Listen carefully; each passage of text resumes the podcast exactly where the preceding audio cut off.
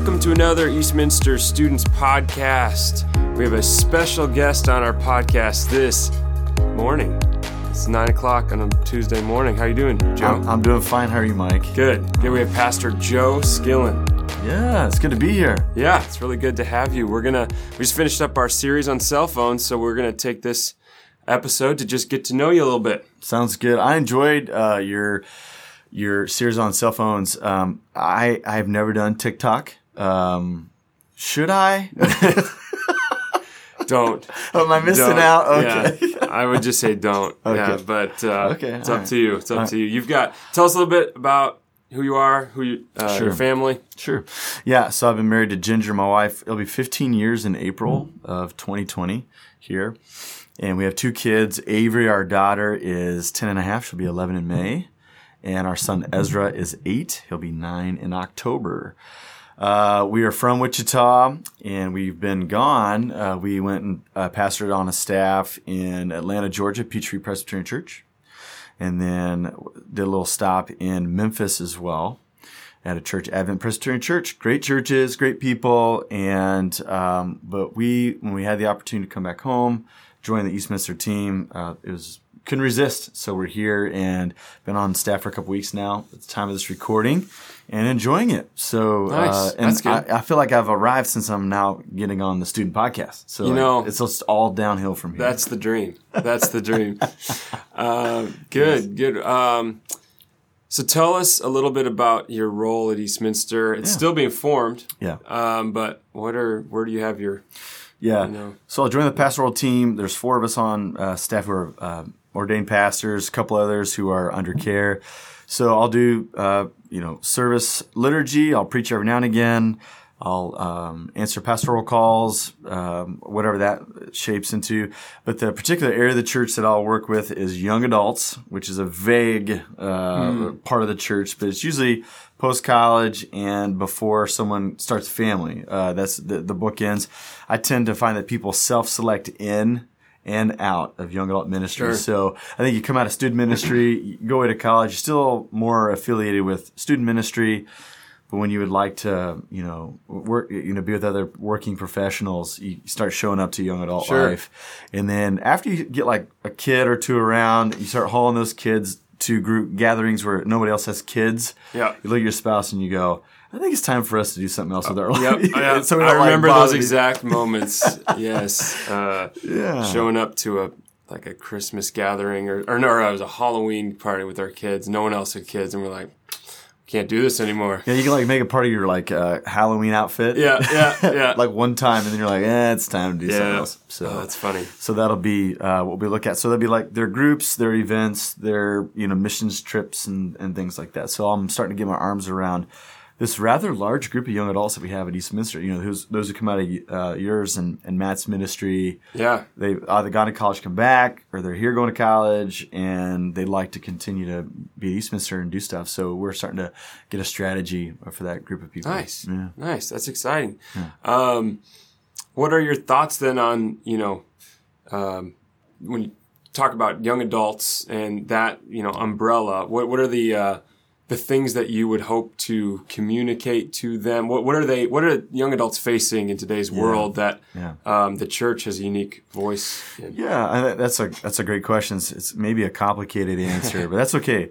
I think because I'm I mean I'm not far from young adult life, and so there's obviously some things that I personally experienced during my young adult years that I felt like were like you know generally applied to about everybody else in my who I had peers in that part of life.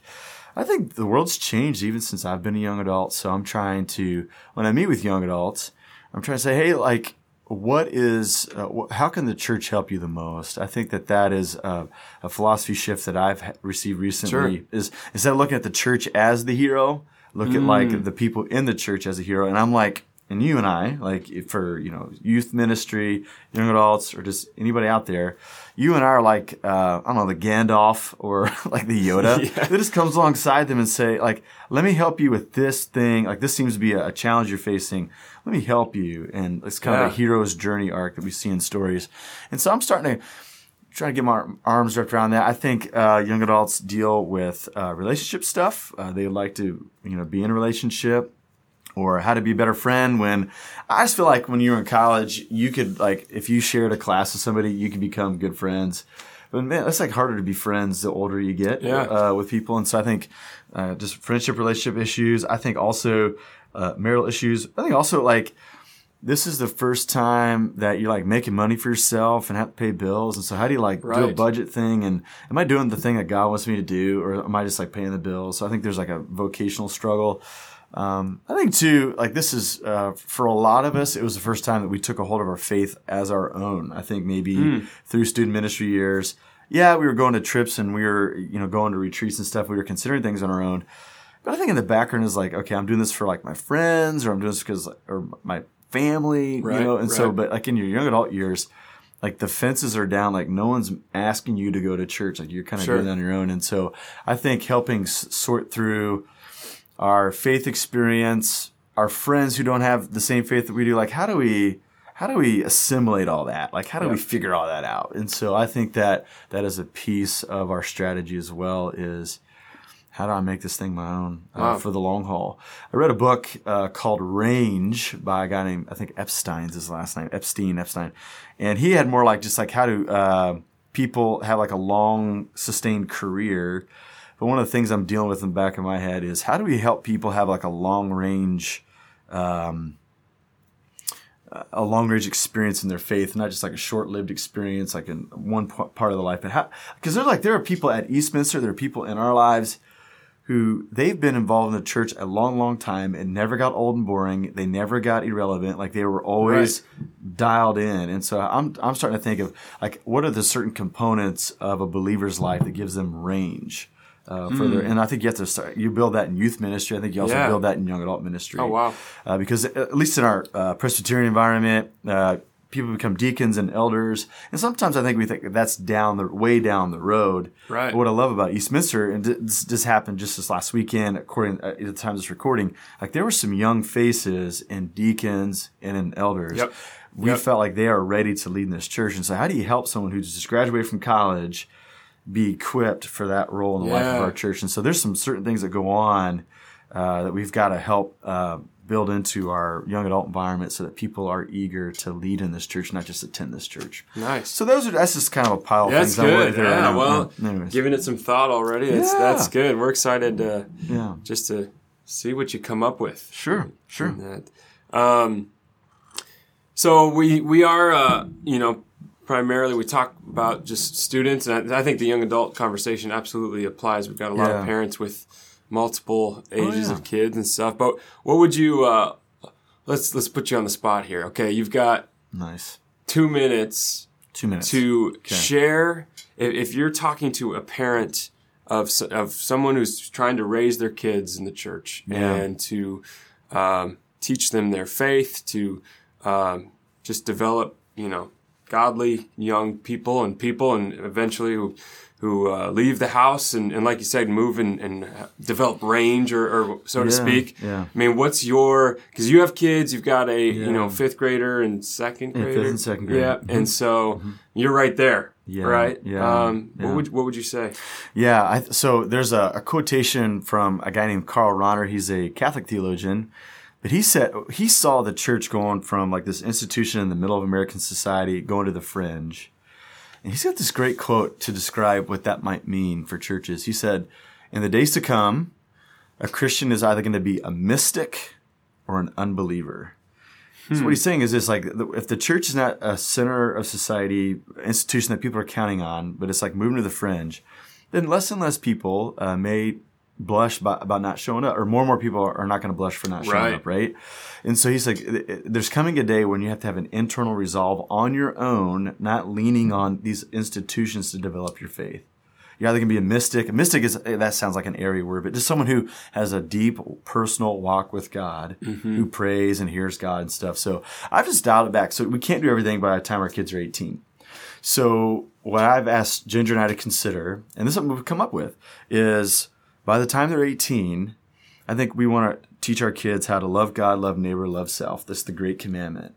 And then what I've been uh, dealing with lately is just I want to try to teach my kids how to hear from God. Like if I can give them a framework or experiences or just some wisdom on how as they approach God with any issue, any Mm-hmm. decision, that they can have a confidence that they are attempting to hear from God. I think that's a great checkpoint Sure. by the age of 18 because that's when you start picking up these major decisions in life. And regret gets real. Like it's not just poetic regret, but real regret happens in your late 20s and early 30s. You're like, I wish I would have made this decision instead of this decision. And a lot of that comes back to hearing from God. I've recognized uh, recently, like, it's hard to hear from God. And so I'm, de- I'm devoting 2020 to two things for my own personal life learn how to hear from God and learn how to persuade people uh, in a more generous way. Like if I feel like I could do those things and hopefully teach other people those things, I think we have a pretty uh, fun and influential walk with God. Wow. So I'm just doubling down on trying to hear from God and then how to you know persuade people to hear from God too. That's great. So that's, Hey, that's basically That's it. good. Yeah. That's good. We uh we did just follow or just finished a series on cell phones, which hey, thanks for listening. Yeah, no Um, problem. Yeah. But uh, quick uh, quick thoughts on cell phones, social media. Do you, do your kids have cell phones? Are you guys going to do that? Have you talked about it? Sure. We're going to sandbag it a little bit. So Ginger uh, homeschools our kids, and so she's like constantly looking out there. And Ginger's an educator; she got an education degree, so she knows like moral and cognitive development. Um, we are always with each other, and so I think cell phones are vital if the family scatters every morning. Like mom, dad go to work, kids go to different schools. Uh, my sisters, who are younger than me, they got cell phones early because there was a time where like uh, information wasn't conveyed. Sisters were left at school. Yeah. and, and that's, That can be pan- that's- traumatic, that's right? panic. Yeah. So what we uh, what we have given our kids is this thing's called a relay, which is a screenless cell phone. It's just basically like a walkie-talkie. It's a ten dollar a month cell plan where they could just do like a little. And there's an app that Ginger and I use, so we're like Mm-hmm. they can communicate with us that way. But we're around each other all the time, so it's n- not necessary for us. I'll confess to you that I'm on my phone probably more than I should, and I want to admit uh, a lot of it is just kind of keep up with the steady stream of what's going on in culture, what's going on in the news, what's going on in sports, keeping up with friends. Uh, we've just moved. Uh, and so, like trying to keep up with friends that you have back in these, you know, different places you lived, I feel like I'm on it more. I would like to you know peel it back myself. And i there's a, a book out there called digital minimalism that is i highly recommend. And the basic thesis is that we need to go through periods of time where we get rid of like we minimalize again and only take the things back that are useful. The amish do this. They don't just uh, they don't embrace every technology out there.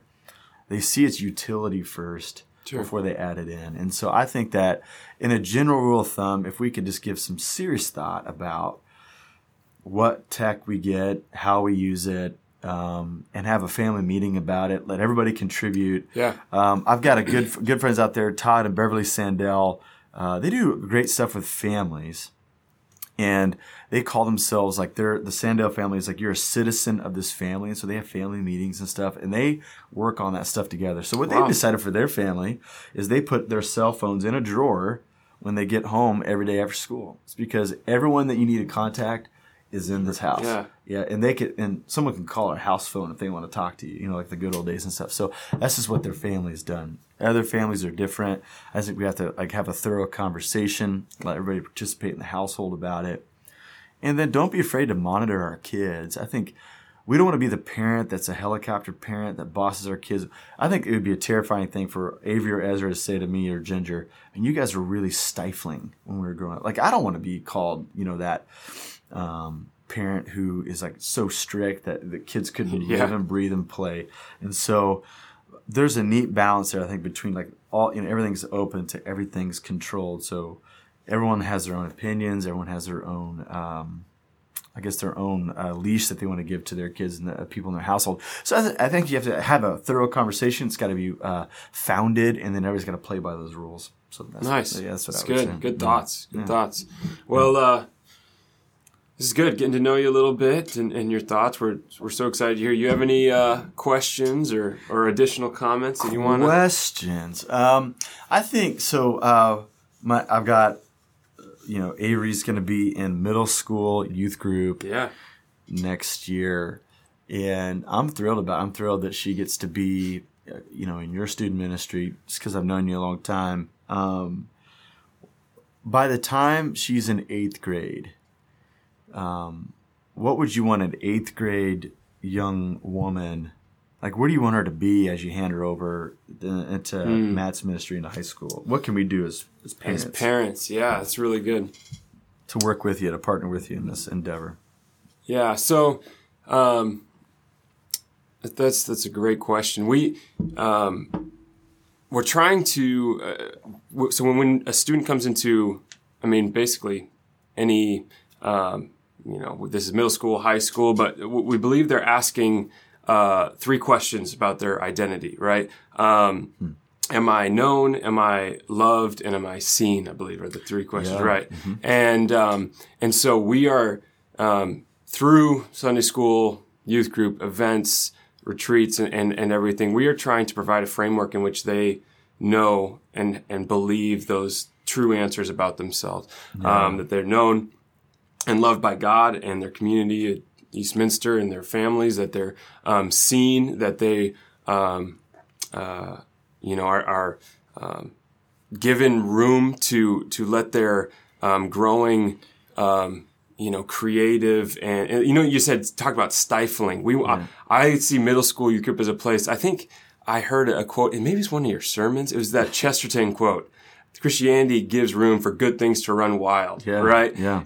I, that's been my mantra for for youth group um, is that yeah. that these um, what I guess maybe to help answer it, I would kind of look at the the opposite side is that I don't want our kids to come and feel like okay, I'm going to be spoon fed information and answers about my faith. I can come and just you know I'm forced to do this, but we want to see um, our students like start to embrace their own uh, faith and start to uh, you know middle school students are the it's is the is the um, most common time where the students start questioning their faith and start having um, doubts, and and we want um, you know the, this time to be a safe place for them to do that, and then not to just you know spoon feed them yeah. theologically correct answers or something, but then to, to walk alongside them and say, let's, let's doubt together. Let's hmm. converse together. Let's worship together in the midst of hard circumstances and yeah. see if the Lord shows up. So,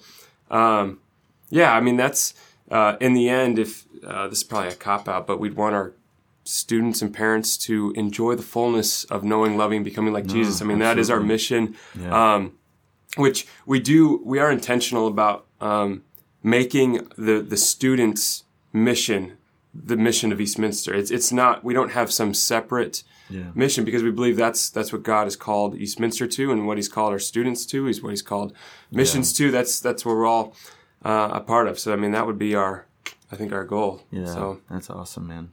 That's good. Yeah, and I think that the critical piece of that is like to to be known and to know yourself because.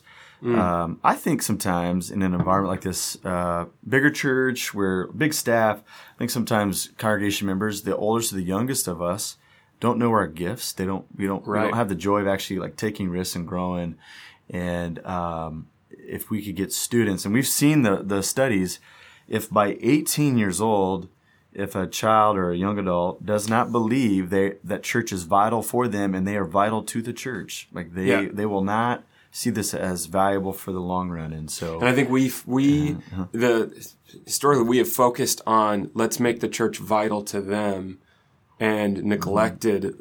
the do I see myself as a vital piece of this? And so one of the things like uh, we really focus on is in confirmation is connecting students to the full life of the church through yeah. serving in a, in a location, through yeah. going on a trip, you know, mission trip, through um, being in a grow group. I mean, all these things we we emphasize of saying, what do you bring? One of, um, one thing I try to communicate as much as I can with parents and with um, you know, just our congregation is that we don't see our students as these like junior members where they've only got, you know, a limited pass to what the church has to offer, but like they are brothers and sisters and they are brought into the full life of the church. They're adopted into yeah. uh, the, the church. And so, um, to be creative about what that looks like, to yeah. let them take risks and, you know, try new things. And, um, I think that's all really, really important. Yeah, absolutely. Yeah. Well, that's good, man. I yeah. can't wait. I, am excited for Avery's student ministry experience yeah. and for Ezra, you know, not far behind because they were vital for Ginger and I. Like we had a great youth group experience. Yeah. It really set us on a good trajectory as young adults.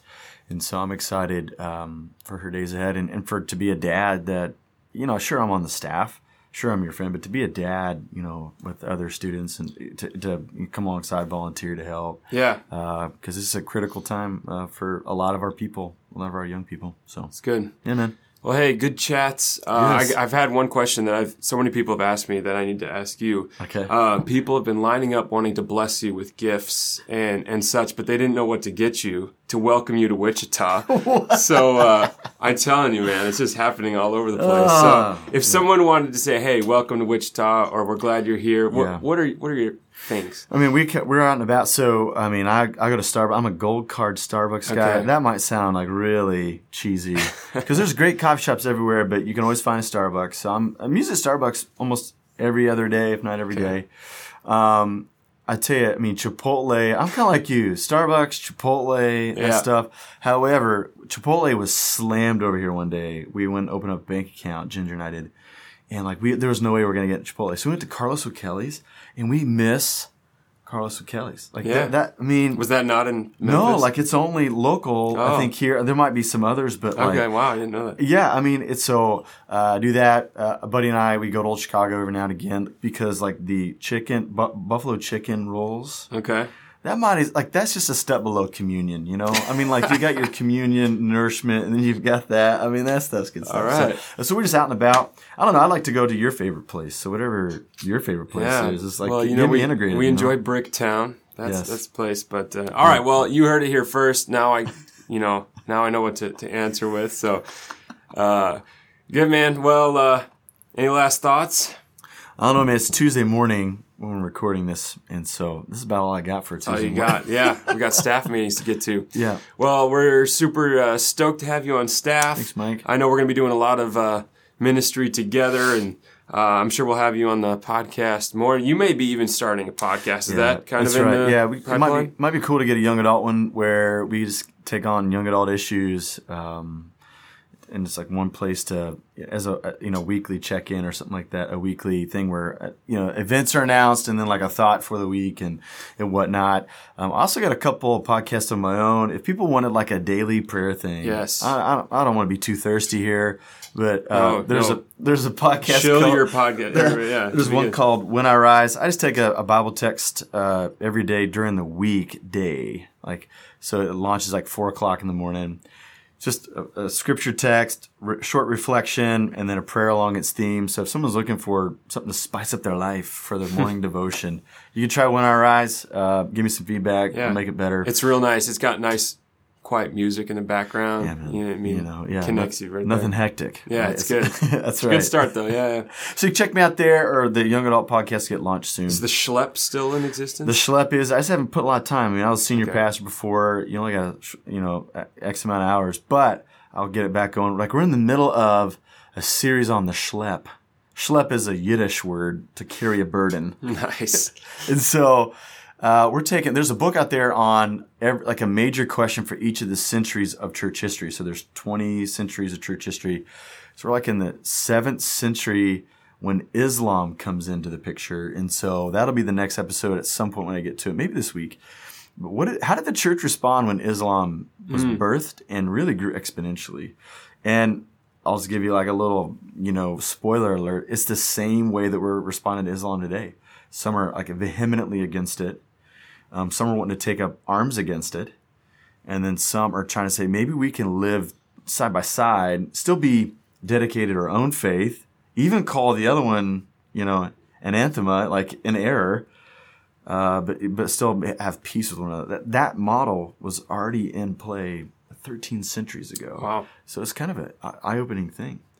As soon as you can, yeah. So when I rise in the schlep, you can uh, check it out there. Yeah. like. So Well, so if that's interesting to you, check out the schlep. yeah, who knows? It's yeah, who knows? but uh, and when I rise, they're on Apple, Apple. Google Play, all the stuff. all the stuff. Yeah, okay, good, yeah. good. So- Um, do want to uh, say a quick word because we are in students uh, launching a new uh, podcast, and it's simply going to be called Car Chats. And uh, the idea is this: after middle school youth group on a Wednesday night, there will be a podcast that rolls out um, that will be I mean three to five minutes long, and will be it'll be played in your, hopefully in your car on your way home and simply be a follow up to the message that evening. And then, um, I kind of did a test run last week and, and it basically we'll have questions. You could pause the podcast, talk as a family, um, just hopefully to encourage some, some Yeah. faith conversations to go on, idea. go That's on great at home. idea. So check that out. Should be rolling out this week. All right. Well, it's been great to have you on the show. Yes, thanks, man. Yeah. Appreciate it. Yeah. All right. Grace and peace.